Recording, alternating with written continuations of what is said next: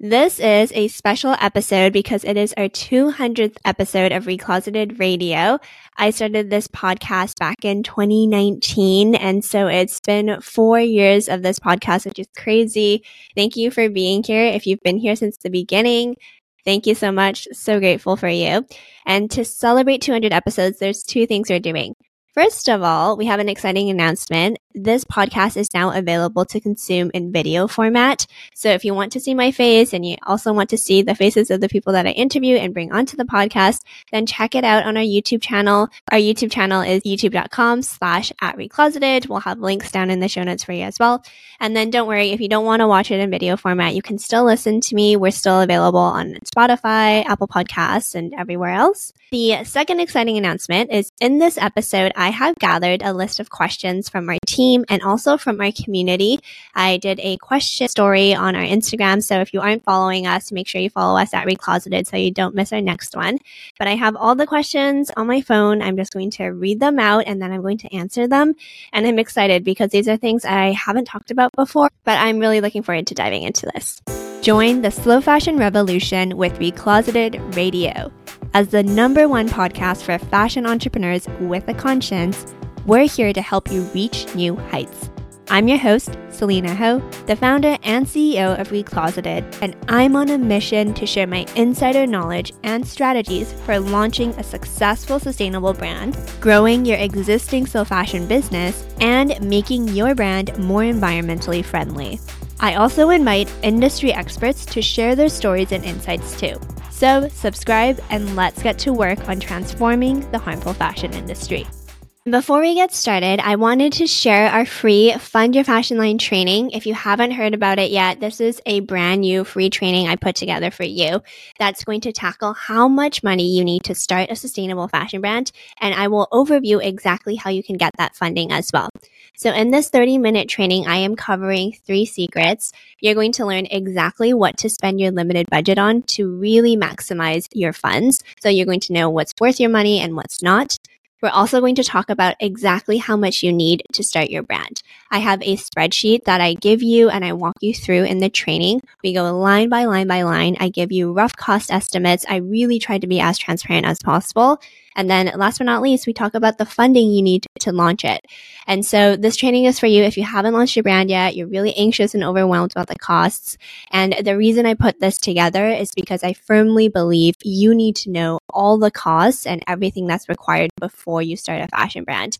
This is definitely something you don't want to just go into without knowing much. So I want to equip you so that you're not walking into this blind. And if you haven't watched the training yet, make sure you go through it now because I really think it's going to be super beneficial for you. I don't sell you anything. There's no BS. It's just 30 minutes of pure knowledge and you can access it at recloseted.com slash budget or click the link in our show notes. Okay, so without any further ado, let's dive into the questions. I have them on my phone, like I mentioned, and it's a mixture of stuff that our team wanted me to answer and also I asked on Instagram, and these are some of the questions that came up. But the first question is Can you describe an early fashion memory? So this is something that's fun, but the earliest fashion memory I have is probably when I was like two or three years old. And I remember going into my parents' closet. And if you know my origin story or why I started Recloseted, a big muse or proponent of that is my mom. My mom studied fashion design in Shanghai and she really wanted to start her own line of silk scarves. She loves scarves. She always wore them to accessorize her outfits. So anyway, she had all these samples that she kept and they were in her closet. I remember they were so nice and luxurious feeling because back then, like the silks were so nice. It's not really like what it is today where it's blended with other stuff, but Anyways, I digress. So she had this orange one and it was tie dye and she had this yellow one that was patterned and then she had this earthy tone green one that was like green, brown, blue and it was tie dye and really cool. And she was honestly doing tie dye back in the 80s and 90s before it was cool during COVID. So, anyways, I remember just sneaking into her closet. And because this was such a precious part of her career, she would always be like, don't touch them, like, leave these alone. But I would sneak in and then I would really dress up with it. And because I was so small at the time, these scarves were basically like dresses for me. So I just remember really loving to play dress up and just sneak into my mom's closet and utilize those pieces. And I also distinctly remember I thought that these pieces were really nice and it just felt really nice on the skin. And yeah, ever since then, I've had a really big appreciation for great fabrics. So that's definitely an early fashion memory I remember. And then a question from Instagram. So this person asked, how did you transition from being a fast fashion consumer to now someone that is leading a slow fashion movement? And this is a great question because I have been quite candid and transparent about the fact that I used to be a fast fashion consumer. I used to buy things from fast fashion brands. I used to retail therapy myself better. Obviously, I'm not proud of it, but it's also not something I hide because I think a lot of people are in this stage. And if I can change and start recloseted, then anything's possible. But I also want to talk a little bit about why I was doing that because a lot of the times, if we're trying to break bad habits or we're trying to dive a little bit deeper into why we do things, there is typically a root cause. And for me, I think I started kind of putting an emphasis on clothes at an early age. I grew up in a predominantly Caucasian white neighborhood. And as the only Asian in my class, I was teased and I was bullied because I looked different. I wore different things. I ate different things, like all these reasons why I was just essentially different and not like everyone else. And I remember at the time, I just so desperately wanted to fit in. I hated being different. I hated sticking out. And so clothing was kind of a way to do that. I realized that a lot of my clothes and my style was really different than what kids at school were wearing. And I just couldn't understand why I couldn't just wear like a sweater and jeans and like sneakers like everyone else. And I kind of saw clothing as a shield to fit in and just not be teased. And of course, there's other things there too, but the I guess 10 year old, 12 year old in me was like, okay, I, I see clothing almost as a shield to express myself and also just fit into the world. So that's one piece. And then secondly, if you know my story a little bit, I used to work at a corporation. I worked a nine to five job and I honestly did not love it. I learned a lot of stuff and I am grateful for my time in my career that definitely grew a lot as a person, but from a just like work life balance perspective and fit perspective, I just wasn't really passionate about what I was doing. And I feel like when you're not passionate about what you're doing, it's really, really hard to just to cope with that. And I think at the time I didn't have the tools and mental health wasn't discussed as, as it is now. I would just do things that I wouldn't necessarily agree with. And then I would try to make myself feel better by going to happy hours, like going to dinners. And honestly, I wasn't making that much. So it wasn't very fiscally responsible to be doing that. But then on top of that, I would retail therapy myself better. So I would go out and buy clothes I didn't really need. I would jump on trends and I would just use again my clothing and fashion as a form of trying to make myself feel better. And in the moment, if you've ever bought something or impulse shopped, you know in the moment it feels good, but then afterwards the high kind of dies off. And it is a shopping addiction essentially, right? So I recognized that and I was like, okay, this cannot continue to happen because, first of all, it's not fiscally responsible, like I mentioned. And second of all, it just doesn't make sense to have so much clothes that I do not wear. My closet is overflowing and I somehow still don't have things to put together outfits. So that was kind of like a frustration. And then if you know my story about how I started Recloseted, which is actually the next question I got, where someone on Instagram asked, tell us more about the story behind why you started Recloseted. So this is like a good segue. But basically, I was still at my nine to five corporate job. I was feeling like I was rotting away in the cubicle. Again, like I wasn't doing anything that was meaningful and I wasn't learning as much anymore.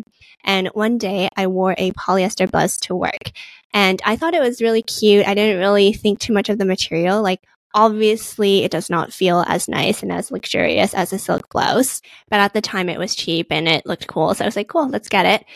And I wore it to work. And then by lunchtime, I remember I was so itchy. I was so uncomfortable and I was in a meeting and the meeting ended and I like rushed off into the bathroom to like figure out what was going on. And I had a skin rash all over my chest. It was starting to come up my neck and it was just gnarly and I was freaking out because I never had something like that happen to me before. And I do have quite sensitive skin. And I think this blouse, I also didn't wash it because I was being lazy. So part of that might have been that too. But I definitely was having a reaction to the material. And so I looked at the material, I looked through the composition, and I just started Googling because I it was just so weird that this was happening. So I started Googling and then I started learning more about what polyester is made out of. It shocked me that it's basically made out of crude oil. And that really led me down the rabbit hole to find more about fashion because throughout my whole life, I've always talked about fashion. I've always learned about fashion from my mom because again, she studied fashion design in Shanghai. She kind of gave up her career when she immigrated to Canada with me and my dad to raise me and my sister. And we're always grateful for that. But throughout that, she's always talked to me about clothing and how clothing are made and the importance of choosing good materials. Like whenever I would buy polyester, she would harp on and on and on about how it's not great. And I just, you know, when you're a kid, you kind of goes one in one year, out the other. But anyways, I had a background and an interest and a passion for fashion, if you will, but I just didn't know about the dirty side of the fashion industry. And when I found that out, I was so genuinely shocked because at the time, this was almost eight years ago, but back then, fashion sustainability and sustainability in general wasn't talked about as much as it is today. Nowadays, I feel like most people know that fast fashion's bad and it's bad because of X, Y, and Z. And not only fashion, but like a lot of other industries need to become more conscious and shape up their act. But back then, it just wasn't as common, at least in my circle with my friends, my family, like no one was really talking about it. So when I found out about it, I was like, okay, this is a cause that I feel deeply passionate about. I'm getting riled up. Like, why is no one talking about it? And I decided to do something about it. At the time, I still wanted to stay at my corporate job and my nine to five job because coming from immigrant parents, you know, like they really value stability. So I wasn't about to quit my job and start this activism thing that I have no idea how I'm going to monetize or create a living for myself. So instead, what I decided to do is just start a side hustle. And I was so lost and so unfulfilled at work that I needed something to reinvigorate that passion in myself. So I started Recloseted a month later and I never looked back when I started Recloseted, originally it was really just supposed to be like a passion project and an outlet for my creativity. And so another question I got is, you know, can you talk a little bit more about the process of writing the handbook and also why you wrote it? So going back to the story, started Recloseted as a side project, passion project. And as I was learning more about the fashion industry, because remember, I went down that deep rabbit hole.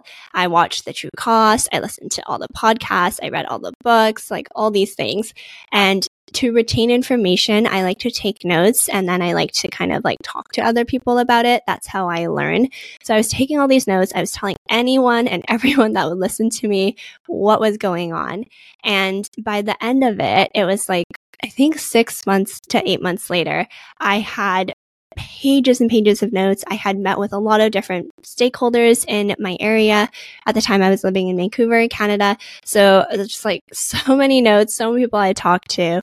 I was just sitting on, on this information that, again, my friends, family, and friends and friends really just didn't know about and were talking about. So because I had all of that and because I was so passionate, I was like, why don't I write an ebook and put this all together? And if you have never written a book before, you don't know how much work it takes before you actually do it. But at the time, I was so naive. I was like, okay, I'm just going to like keep doing my job and write this book on the side. And that's what my passion project's going to be. And it was really fun. I did it for eight months, but I was so stressed the whole time. I wasn't like seeing any friends. I had no life outside of work, but I was really, really happy. For the first time in a really long time, I felt like my career had purpose. And even if no one read this book, at least I put this resource together for myself and my friends, friends of friends. So anyways, eight months later, the Recloseted Handbook, Your Sustainable Fashion Guide came to be, and we still sell it today. If you want to check it out, it's just recloseted.com slash handbook. We'll have a link for you in the show notes as well. If you want to use code podcast, you can get 10% off because we are celebrating 200 episodes. So I wanted to give you a little gift as well. But yeah, that handbook was like my blood, sweat, and tears. I'm still super proud of it. And essentially, I just poured everything I knew into that book. So, yeah, that's basically the early days of Recloseted. And then the next question we have is Can you share a little bit more about the first initial clients you started with, how that came to be? So basically, going back to the story, I wrote the handbook, we published it, we sold it. And then after that was done, I was like, okay, what's next? Do I keep writing books? Do I want to try something else? And at the time, a few of my friends had started podcasts and I never thought I would have a podcast because I was kind of like, oh, I don't really like my voice. I don't think I'm super well spoken, all this stuff. I just like never thought I would do something like that. And here we are 200 episodes later. But, anyways, one of my friends that started a podcast wanted me to interview her on the podcast because she thought that would be a fun way to engage. Through that process, I realized that I do actually like podcasting. And she was like, no, you have a great podcast voice and all this stuff. And so sometimes I feel we are really hard on ourselves and we always say that we can't do things. But I am here to tell you that if I had that inkling or if I didn't act on the fact that I wasn't comfortable in this, but I did it anyways, then we would not have 200 episodes of this podcast. And I know a lot of you love the podcast too. So the podcast would not exist if I had not just like taken that leap and had the courage to do it. So we did the handbook and then I started the podcast. The podcast was really fun because I got to interview and talk to a bunch of different people. I also got to share a little bit more about my thoughts and I really like that form. And after that, I decided that because I still wasn't fulfilled at work, I wanted to try to leverage my business background and my expertise to help brands that deserved it. Because if my job still was in the business sphere and I still got to, you know, flex my business knowledge, gain more skills, but it was in an industry and for brands and companies I actually believed in, I felt like that would actually be the perfect trifecta and would make me feel a lot more passionately about my career. So I decided that I wanted to work with conscious fashion brands because I knew I wanted to continue to work in the slow fashion space. It was something that really, again, deeply called to me and I felt like I could make a big difference. I wanted to get out there and do it. And so because I had never worked with a fashion brand before, I decided to do some pro bono work. I searched up some brands locally. I pitched them, reached out to them to do some work for free. And I remember I was so nervous, which looking back now is kind of silly because who's going to say no to free consulting work? But at the time, I remember my heart was like racing. I was sweaty as I was typing out the email. And everyone I reached out to got back to me and said they would love to try it. So I decided to put together a curriculum based on their challenges and their pain points. I leveraged a lot of the strategies I learned in business school, but also working at corporate nine to five jobs. And, you know, I've worked at Fortune 500s and startups and everything in between. So I harnessed everything I learned there and I decided to apply it to these slow fashion brands and see if those strategies would work. Long story short, I was able to get them results. They loved working with me. I loved working with them. Still remember the feeling of those meetings and working on those brands and those clients. I just felt so happy and I just felt this feeling of this is what I meant to do. And so that doesn't happen very often to me. I think that was the second time perhaps that had ever happened. And so I was like, okay, I think I'm onto something here. I love doing this. This is a good use of my skills. I feel good about leveraging what I've done up till now and helping these brands. And also, these brands are benefiting and they're getting results and they like working with me as well. So, once I tested that out, they wanted to continue to work with me. They began introducing me to other people. That's really when it started taking off and the consulting side of Recloseted was born. So, very organic and started really as a side project, as a passion project, because I just felt unfulfilled at work. And yeah, now Recloseted is here. We have a podcast, which is like ranked really high globally. We have 200 episodes. We've worked with hundreds of clients. So yeah, just five years and a lot of dedication goes really far. And going back to my career, we had some questions around like what drew you to business and marketing and based on your experience and previous companies, what were those environments like and how did that experience you going forward when you decided to build Recloseted? Yeah, so we can talk a little bit more about why I decided to go into business and marketing first and then kind of chat more about my corporate career. I've always been super interested in business and entrepreneurship. I know there's a lot of entrepreneurs out there and interviews that say like, oh yeah, I had a lemonade stand, all this stuff, but I didn't do that because my parents were way too paranoid about me like talking to strangers. But if they would have let me do that, I probably would have. But my version of the lemonade stand is when I was 15 to 20, like two, call it. So seven ish years of my life, I had my own piano teaching academy. I come from a family of musicians. I'm also an Asian girl. So surprise, surprise, my parents put me in piano lessons. And when I was younger, I basically completed all the levels of piano. So in Canada, there's a Royal Conservatory of Music or RCM. So I basically did all of them. I got performers, the teacher's degree, all those things at 16. And I had these, I guess, call it high paying skills. And I was a broke high school student and then a broke university student. So I decided to teach kids locally. And it was a good paying job, right? Like it was a decent hourly rate and all this stuff. But I essentially started running my own business at 15 and I had to figure out how to get everyone to take me seriously. I had to figure out how to leverage word of mouth marketing. I remember going around in my neighborhood, putting up flyers, figuring out what types of flyers would look best, what headlines I should use, what font, what colors, like all these little things that at the time it just felt really fun and it was cool because I was making money and I could get clothes that I wanted to get to fit in and like all this stuff. I started, I guess, entrepreneurship at a young age without even knowing it was entrepreneurship. And then my senior year of high school, one of my friends was going to this entrepreneurship conference at our local university and she had an extra ticket and she was like, Do you want to come with me? I didn't really think too much of it. And I was like, Sure, let's go. And this conference was essentially a bunch of entrepreneurs in our area asking for funding. And so it was a pitch competition. And it was my first time seeing something like that and being in that kind of environment. I remember I was buzzing with excitement because it was so cool. The conversations that were happening, the people I was meeting, the visionary ideas that were being pitched. And it was just such a cool environment. In my head, I was like, okay, this is business. This is all business. And so I'm going to go into business school because I'm Asian. And I think a lot of people relate to this, but like your parents pretty much want you to be a doctor or a lawyer or like you know, a rocket scientist. And I am so bad with science. I remember I would cry book a chem final or a physics final. Like it's just, it's just not how my brain works. And if it's how your brain works, power to you, but it's just not for me. And I was like, I don't know what I'm going to study. I already kind of had an inkling. I think business was for me, but this conference and this experience really solidified it. So I applied for a Bachelor of Commerce at my local university, the University of British Columbia, UBC, shout out. And I got in and then I basically went to business school. So that's kind of the story of it. And I want to go back to the second question. So the second question is again, based on your experience working in global companies and your earlier career, what were those environments like and how did that experience influence you going forward when you decided to build Recloseted?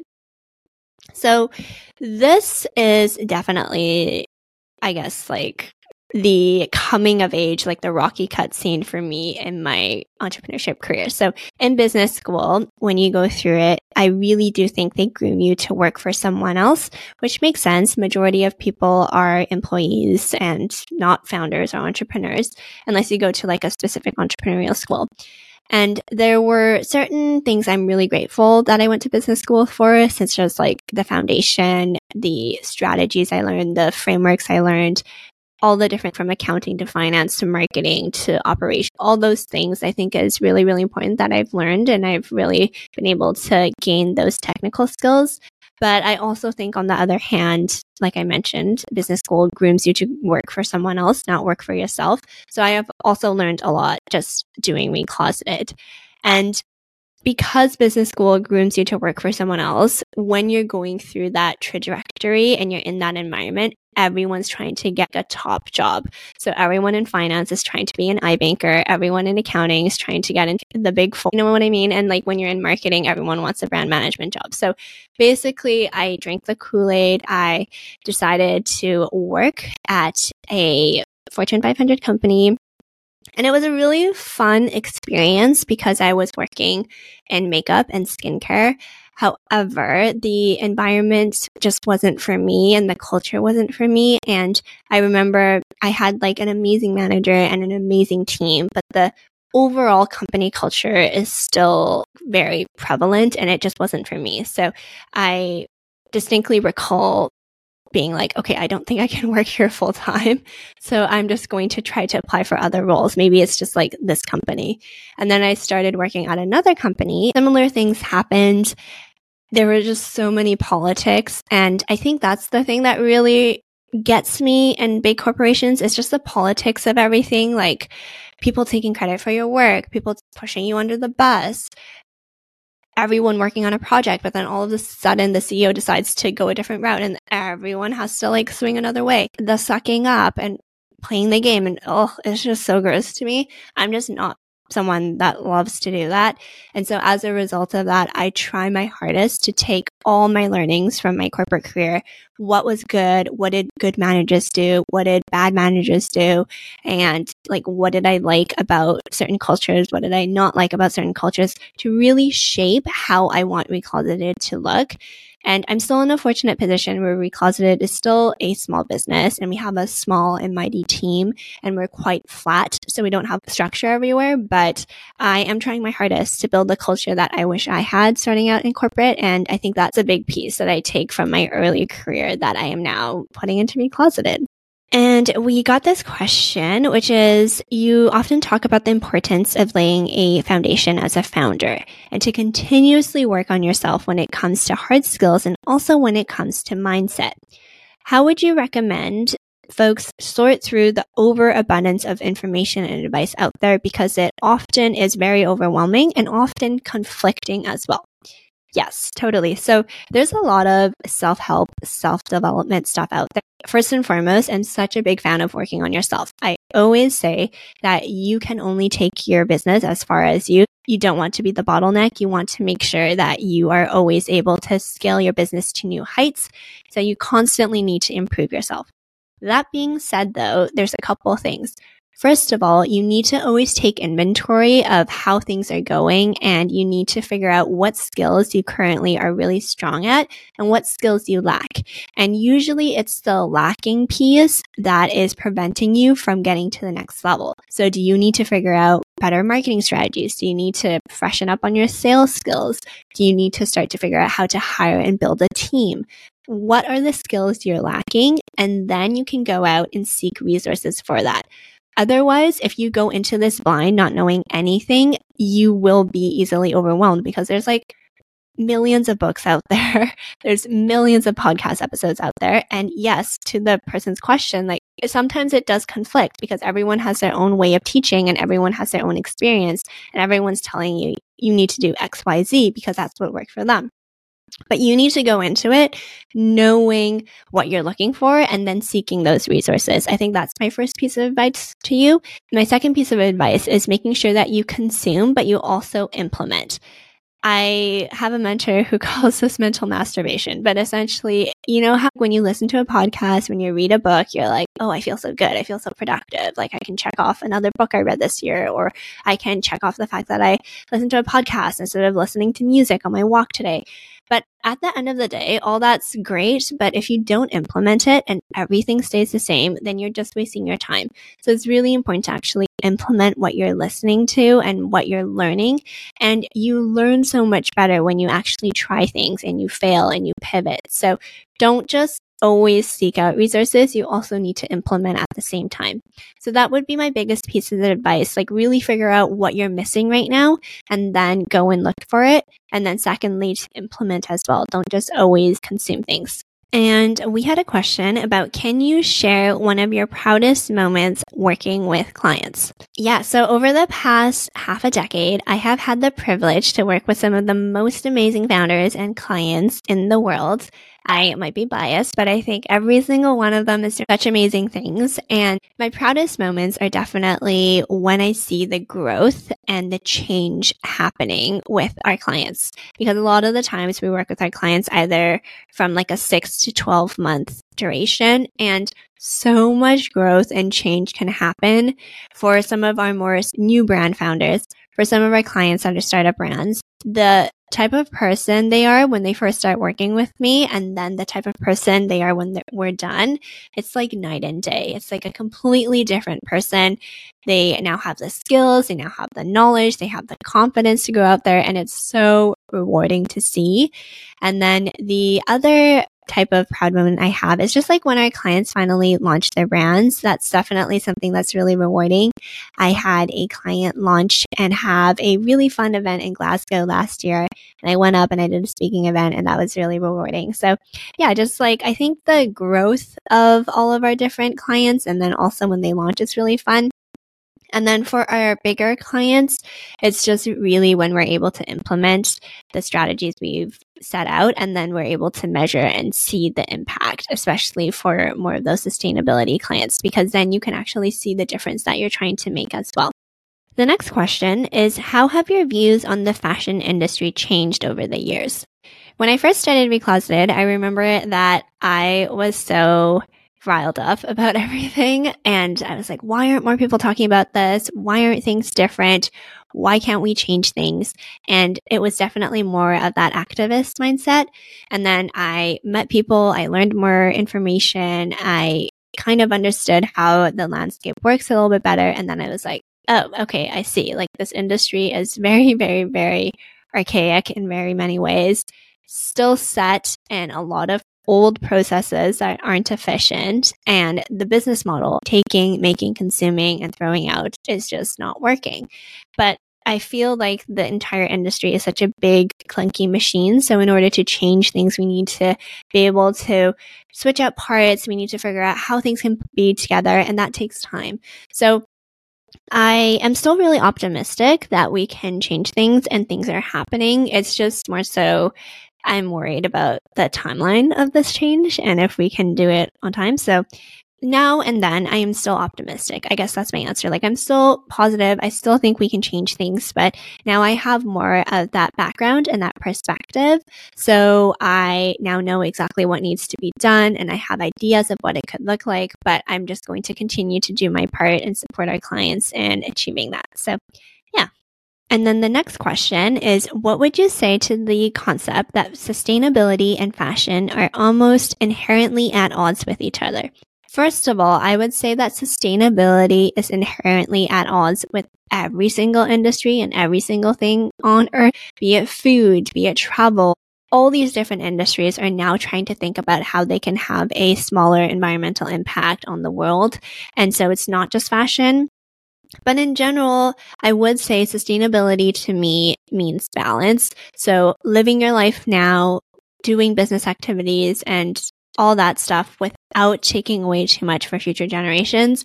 We're definitely on the side of the scale where we are taking too much right now, but hopefully that can change and we can do a little bit better.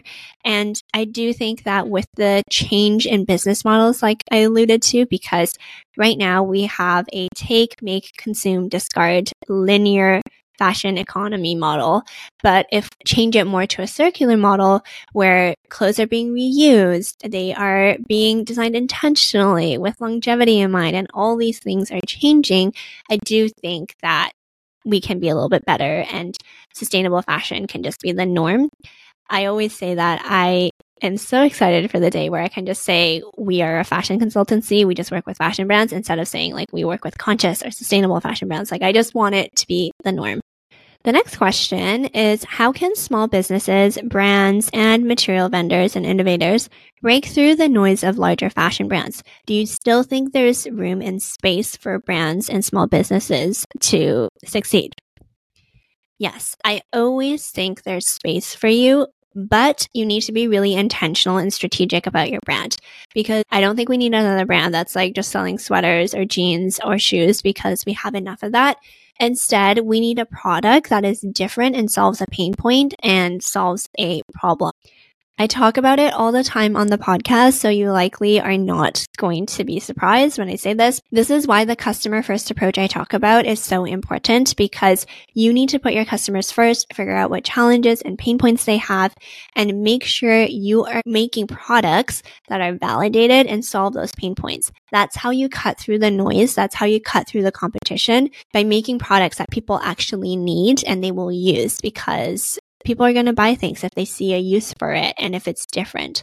So I would say that there's probably not a lot of space for just another t-shirt brand or another pair of jeans, like I mentioned. But if your product is versatile, if it's different, if it's really serving target demographic, then I will say go for it. And you really need to think carefully and be intentional about that because that's how you're going to succeed. And that's also how you're going to be able to just be conscious and be happy with the type of brand you're producing. This was a fun question from my team, but they were like, You got engaged last year. Congrats. How are you bringing your knowledge of sustainability and fashion into wedding planning?